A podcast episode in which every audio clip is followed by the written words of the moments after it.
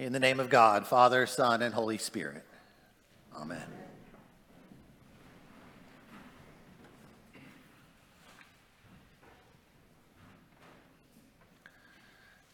As I'm sure I've told you before, I grew up in an evangelical and at times borderline charismatic Episcopal church.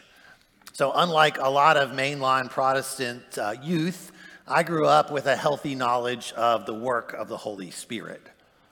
We were an alpha training congregation, and so we taught churches from all over the country how to put on a 10 week crash course in Christianity that had a whole weekend retreat devoted to the work of the Holy Spirit.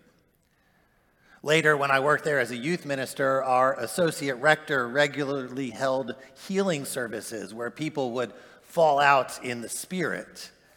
It was an ushering assignment that I will never forget. One of my responsibilities as youth minister was to organize an annual trip to the Creation Music Festival. It's a giant Christian music festival in a field in the middle of nowhere, somewhere in Pennsylvania.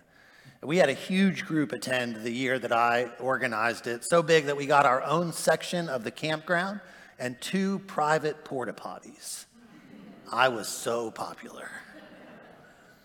We were there for three days and two nights and saw hours upon hours of live music Christian rock, Christian pop, Christian rap, all kinds of praise and worship music. And during the concert, I noticed that there are two kinds of Christian music fans. On the one hand, there's a group of fairly reserved listeners. Their lips might move just a little bit as they quietly as possible sing along. They might sway just barely if the groove hits them just right. But for the most part, they sit and enjoy the music rather stoically. I associate this group with the coming of the Holy Spirit as we heard in John's Gospel just a moment earlier. The other group is more Acts 2 in their experience of the music concert.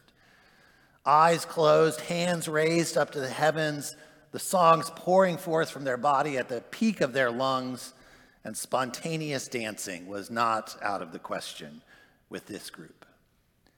They were clearly caught up in the spirit in a more Pentecostal sense big, brash, and bold. So this morning we hear two different accounts of the coming of the Holy Spirit. The more familiar one comes from Acts chapter 2, with the 11 remaining original disciples and Matthias and a group of women and likely a handful of others were all gathered together to celebrate the feast of Shavuot. It's one of the three major festivals of the Jewish calendar that required pilgrims to come to Jerusalem. It's known in Greek as Pentecost because it happens 50 days after the Passover, and it's the feast of the first fruits. The first loaves of bread that were baked from the harvest of the early wheat were brought to the temple as an offering to God in the hopes that the harvest would be plentiful all the year through. There were pilgrims from all over the Jewish diaspora, the known world to the people of Israel who came and brought their offerings. So the city is teeming with hundreds of thousands, maybe even millions of pilgrims who have come to worship God, and the disciples are in the house. It's been 10 days since Jesus ascended into heaven and told them to wait. To wait because the Holy Spirit was going to come with power and might. 10 days of waiting and wondering. And then all of a sudden, a cacophony of wind and flames alighted atop each of them, and they began to proclaim the good news of God in Christ in every language spoken by the Jewish faithful around the world. The scene was so chaotic that it began to garner the attention of passersby. And in the narrow streets filled with people, the news of this strange event spread rapidly Soon the house was surrounded by thousands of people who were trying to figure out why these bumpkins from Galilee could speak their language. It didn't make any sense. Some of them assumed that it had resulted from an early celebration, and they were filled with new wine. But others looked on with true amazement. And from the middle of all of that chaos, Peter steps forward speaks alone, though presumably he's understood by everybody who's there. And he proclaims to the crowd gathered that what they are seeing is not the result of beer on their Cheerios, but that the spirit they are filled with is the very Spirit of God, who had come to fulfill the promise of the prophet Joel the Spirit would be poured out upon all flesh, young or old, all genders, all races, all classes, free and enslaved. It didn't matter. The Spirit of God was available to anyone and everyone who called upon the name of the Lord. Luke, the author of Acts, tells us that 3,000 people were added to the Jesus movement that day. 3,000 people from every language and kingdom and nation and tribe, and they couldn't help but take that good news back to their communities. And like that, the gospel spread like wildfire. But this wasn't the first encounter that the disciples had had with the Holy Spirit. Fifty days earlier, they were once again gathered in a room together. This time, the door was locked because they were afraid. Jesus had died on Friday, and by Sunday, his body was missing. And the word was that he had been resurrected from the dead, and the disciples were terrified about what that might mean. So, 10 of them, along with various Marys and a few other women, were holed up behind a locked door when all of a sudden Jesus appears in the midst of them and he says to them, Shalom, peace be with you. Clearly, they are shocked and amazed. And so he shows them his hands and his side, and he says to them again, Shalom, peace be with you. And then Jesus commissioned them to follow in his footsteps, proclaiming that the kingdom of God had come near.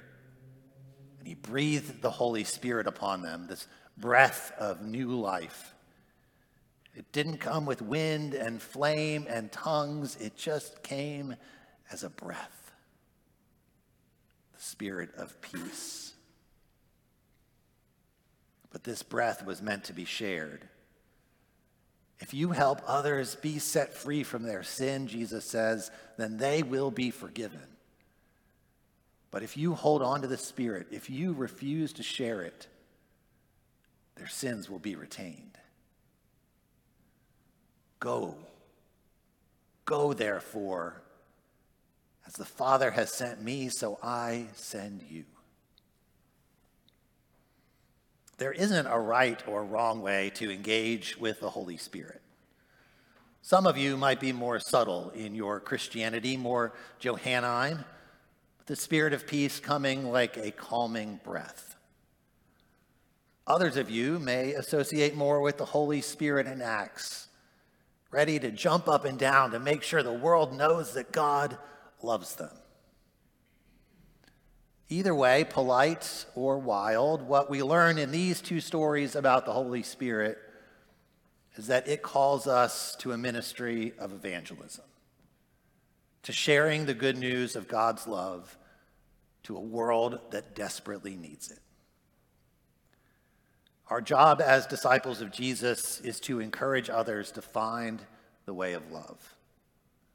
And we don't do it in isolation, but rather as a community brought together by the Spirit precisely for that purpose, that the whole world might see and know the saving love of Jesus. Go. Go empowered by the Holy Spirit to follow the way of Jesus, proclaiming in word and deed that Jesus Christ is Lord. Come, Holy Spirit, come. Take our minds and think through them. Take our lips and speak through them. take our hearts and set them on fire with love of you. Amen.